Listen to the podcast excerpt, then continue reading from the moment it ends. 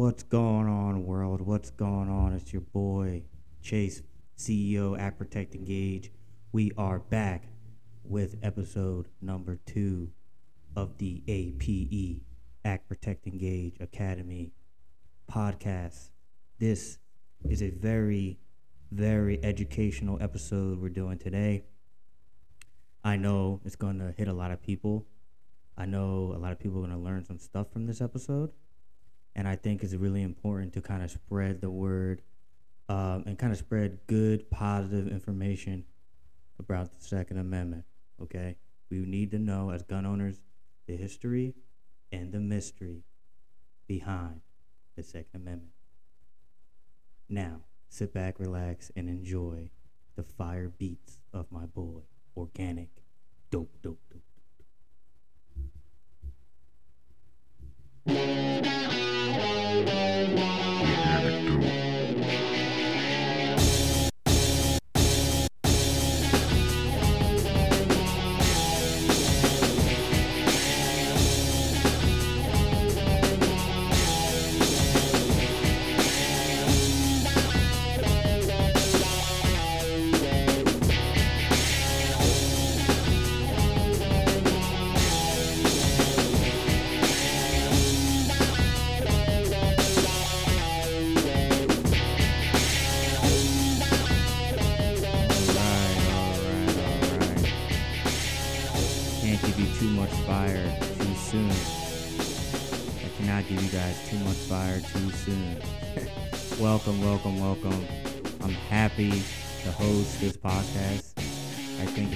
Opportunity to spread knowledge about the Second Amendment. I think it's a great opportunity to speak about something that so many people hold dear to their heart.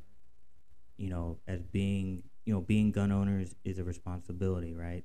So we don't just want to go to the store, the Academy Sports or the Dick Sporting Goods or whatever you go and buy your firearms. Buy it, and that's it, right? We just buy one. We think we're big and bad. We think we're Rambo, and then we just kind of throw it in the safe, right? We don't want to do that. Okay, we want to educate ourselves. We want to learn, and we want to be able to use that knowledge not only to better ourselves, but also to educate other people.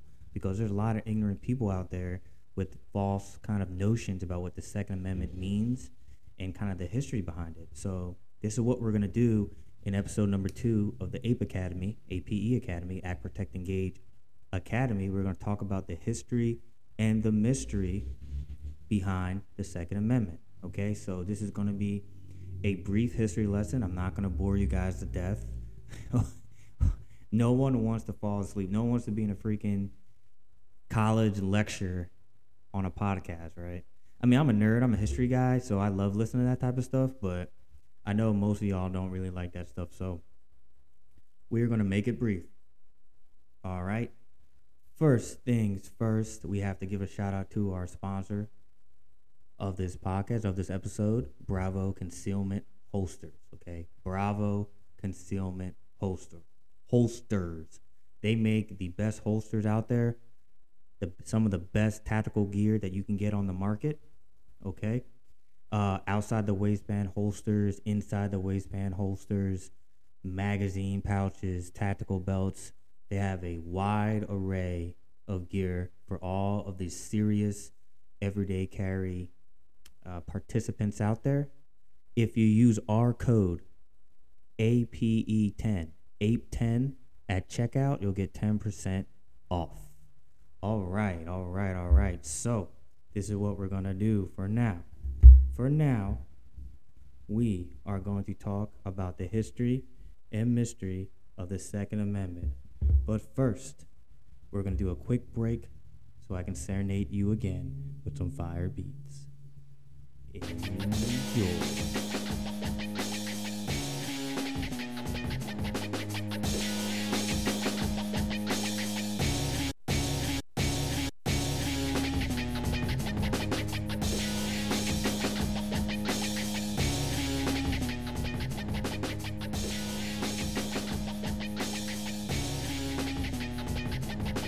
Okay, guys, okay. As you can tell, I like musical interludes. I love music. I love hip hop. I love rock, 80s rock, 80s metal, 80s thrash. Um, I have a really, really wide, diverse array of music that I listen to. Thank you, Mr. Organic. Dope, dope, dope. We appreciate your beats. These are all custom made beats by my high school friend, my childhood friend. And uh, I'm definitely going to shout them out on our page. So I appreciate him.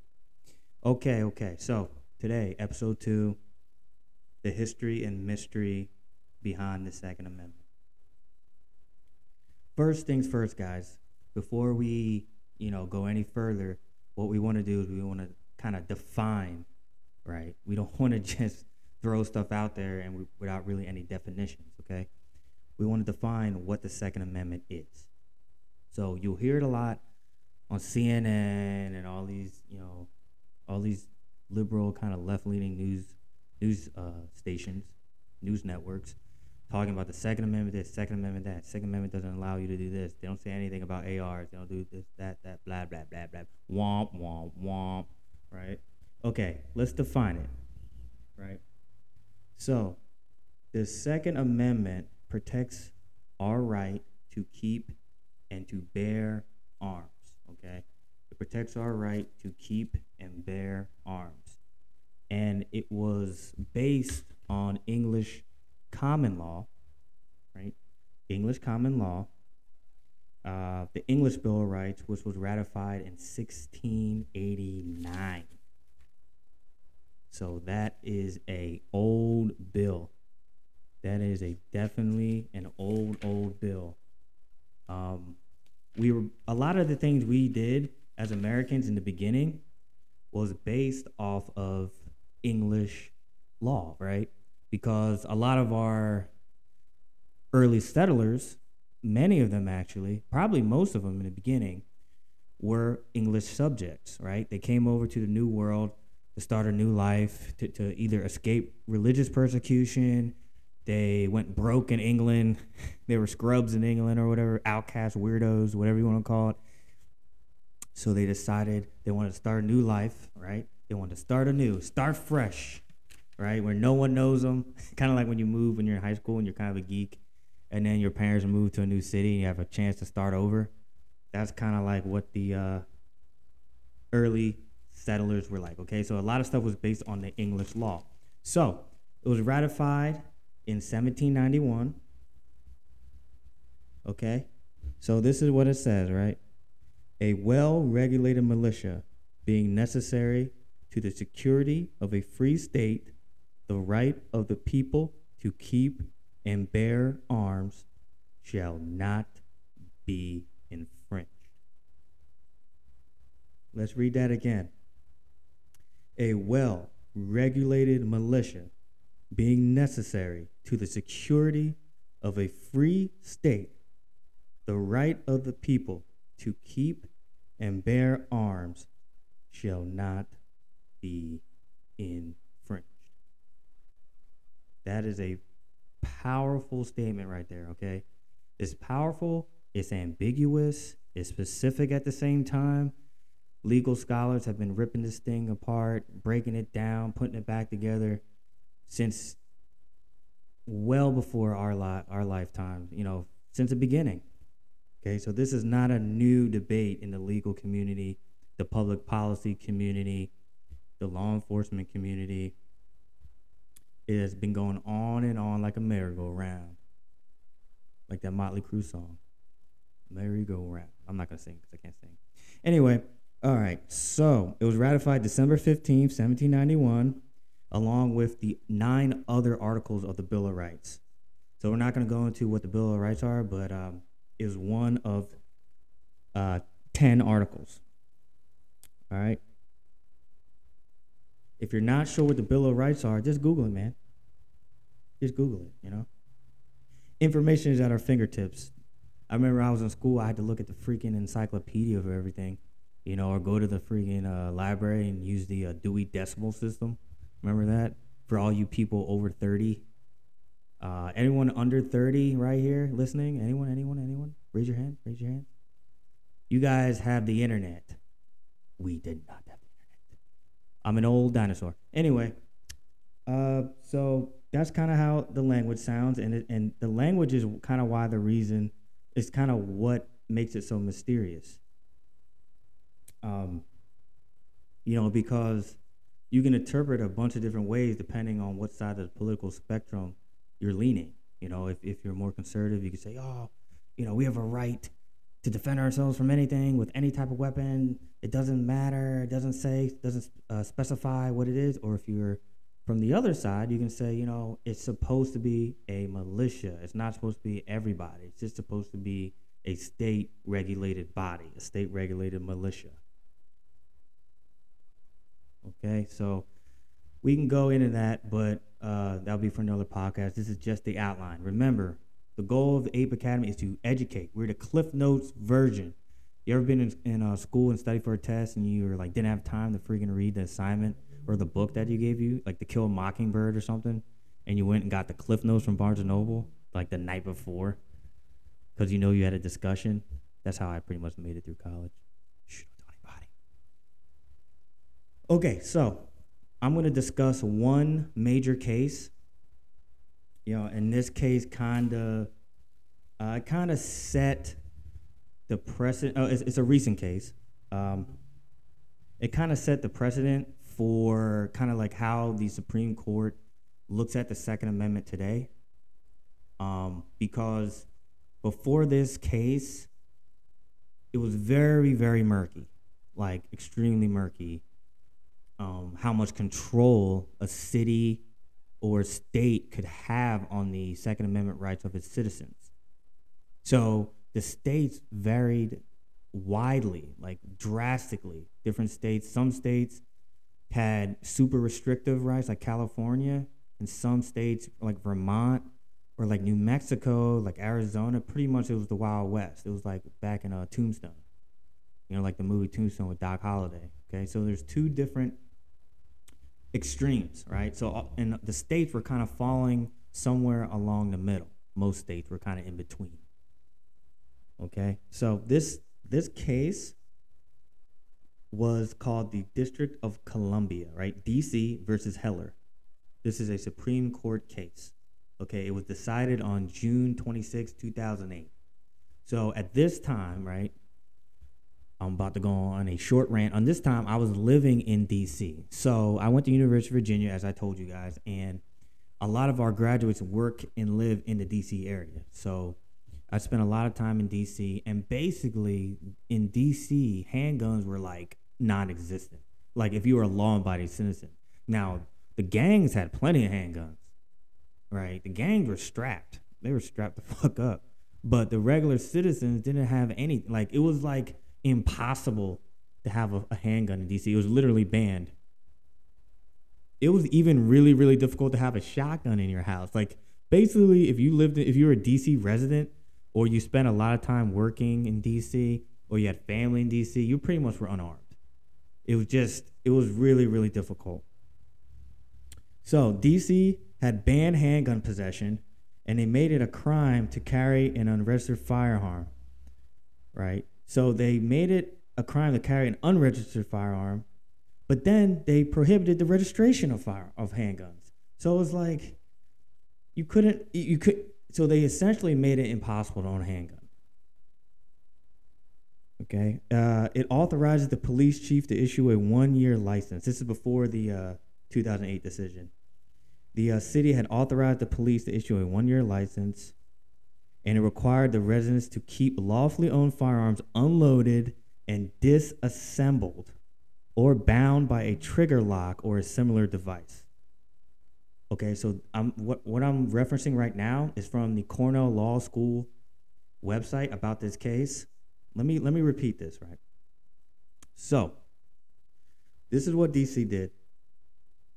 They made it a crime. Let me break this down Barney style for everybody. Shoot, I'm trying to understand it myself. It's crazy.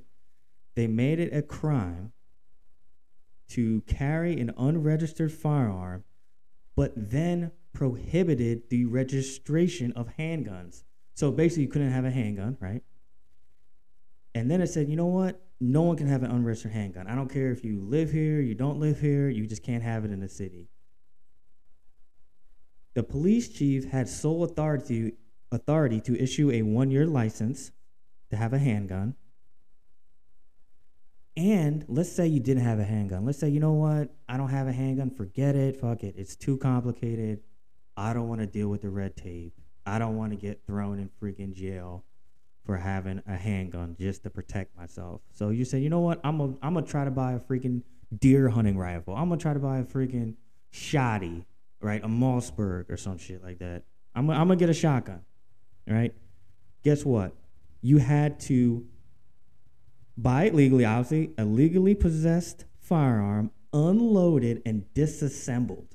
So you had to take it. So it's like if you had a shotgun, you had to take it apart, right? Either that or have it with a trigger lock. So you had to, if you were caught, like say the police for some reason had to go into your house and you had your shotty in the corner without a trigger lock or without, uh, without it being disassembled, you got thrown in jail for that. Which makes it pretty much useless. I mean, if you have to run to your shotgun and find a tiny little key and unlock the trigger guard just to shoot an intruder, you might as well just get a freaking knife or tomahawk or damn battle axe, you know, or one of those freaking uh, Braveheart long swords. You might as well do that because the shotgun is useless. Use it as a club. So, Heller was a uh, DC p- uh, policeman, and he applied to register a handgun that he wanted to keep at his home, but DC refused. So the government, the District of Columbia government, refused. So what he did, what did he do? He filed suit, right, on the grounds that it violated his Second Amendment rights. Okay, so that went all the way up to the freaking Supreme Court. So start off in district court, right, in the lower courts, and that's kind of how it works. Is it starts in the local circuits, and then it, as it gets as it gets passed on, as it you know from judge to judge to judge, it'll go up and up and up, and then it'll if it's big enough, and if it's uh, a really controversial issue, it'll be uh, heard by the Supreme Court. So this is what the court ruled. So the court ruled against DC, right? Against DC. They said that the Second Amendment protects an individual right to possess a firearm unconnected with service in a militia. And you can use that firearm for lawful purposes only. Traditional lawful lawful purposes. I can't talk. Such as self-defense within the home. So basically, the court said, you know what? The militia, yeah, is in there, but that's not how the framers intended it. That's not how the founders uh, wanted it to be. They didn't just use militia as a specific thing, like only the militia can have it. There was just the way they spoke back then, right? So individual people can own firearms as long as it's used lawfully. So you cannot own, you're you don't have a right to own a gun if you're if you're a bank robber. Like, oh, it's my right to own a gun. I freaking rob banks and I have the right to rob banks. No. You only have the right to own a firearm if you're using it for self-defense only, for defensive purposes only. Okay, not used to intimidate, not used to bully people, not used to rob freaking liquor stores and and rob drug dealers. None of that shit. All right, just basic self-defense. Okay. Yeah, so there's a bunch of legal jargon here about uh, prefatory clauses uh, in the statements, and they're breaking it down. But that's basically what it said, right? What it said was look, we can break this down as much as we want, right? We can make it as complicated and as stupid, right? Play stupid games, win stupid prizes. We can make it as stupid as we want. But the founders intended the people to be armed. They wanted the average everyday citizen to be able to protect himself or herself and their community, right? And also against government encroachment. So, if you know anything about history like I do, right, you'll know that one of the biggest friggin' fears of the founders, of the original framers of the Constitution, was big government, right? Because the whole point of the damn revolution of the damn American Revolution was to fight against big government. They hated the fact that a king, an unelected monarch that lived thousands of miles away across the freaking ocean, was telling them that they had to pay taxes on shit that they weren't using, right? and could just come down with their red coat troops, with their British troops, and just barge into their homes, occupy their homes, kick them, kick settlers out, you know, confiscate their goods. Uh, you know, it was ridiculous. They were like, enough is enough, right? So the framers really, really were weary of central power, right? So what they did was like, okay, we have to make sure that the people have an avenue to resist. If for some freaking crazy reason the government aristic the government ruling class or whatever, the, the politician become power hungry and want to like uh, take over everything and subject the people, the people can stand up with their own legally owned firearms and fight against that, right? I'm not freaking, you know, saying we should rebel or anything stupid like that. One guy, uh, funny story. Someone asked me, so I do uh freaking uh what they call it? Instagram stories, right? Sometimes I'll I'll say, "Hey guys, ask me a question." Someone asked me, "Do you think a freaking do you think a civil war is to happen? Like do you do you think a civil war is going to break out?" I was like, "Well, damn, I I sure hope not. I don't think so, no." Right? So I'm not advocating any civil war, any stupid uprising like January 6th or anything. Oh yeah, down with the freaking no. No, I'm not saying any of that. Okay, I'm just saying that one of the intentions of the Second Amendment was to secure our right to rise up if things got out of hand. Right? You ever seen um what's that movie? Equilibrium. Uh there's another movie with Michael B. Jordan that I can't remember what it's called. But how the government just like burns books, right? And outlaws reading and outlaws art. And you know, it's like something like that. Although there's sci-fi movies, those are based kind of on reality, right? You know, Nazi Germany is a perfect example. The first thing the Nazis did was was take away the guns of all the Jews. They the first thing they did was disarm the populace. The people they wanted to subject, they made sure they took their guns, then they took their wealth, they confiscated their wealth, then they made them made them identify themselves. Those three steps one, two, three. Okay? We cannot allow the government to villainize us as gun owners, right?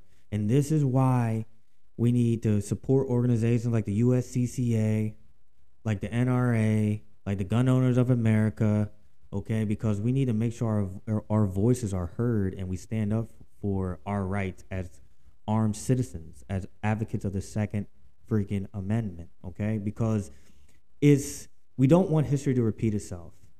Okay? We really, really don't. As a student of history, that is like my worst fear. And I'd be damned if I sit back and say nothing and do nothing. And this is one of the reasons why I started Act Protect Engage was I wanted to engage regular gun owners, regular armed citizens on a different level, on a more relatable level. It's, guns are not just firearms are not just for military and law enforcement people and veterans. They're for everyone and everyone should be able to learn and train on them. Everybody should. Okay? And I truly believe that. All right, all right. We're we're uh, running 23 minutes right now. 23 minutes. Uh, the next episode, I'm gonna cut it short. The next episode is going to be um, basically talking about constitutional carry. Okay, we're gonna talk about what constitutional carry is, the difference between open carry, concealed carry, the difference between constitutional carry and uh, having an LTC, which is a license to carry. Okay? So, I just want to sign out now. I love you guys. Thank you for listening again. Um, I'm trying to keep this podcast as organic as possible, right? I'm not reading off a script. So excuse if I stumble a little bit. You know, we're gonna keep it real. Ape keeps it 100. 100. Okay? Remember, put God first. Love your family. Hold your loved ones close. Grind. Get after it. Train. Be situationally aware. And be safe. God bless y'all. Ape.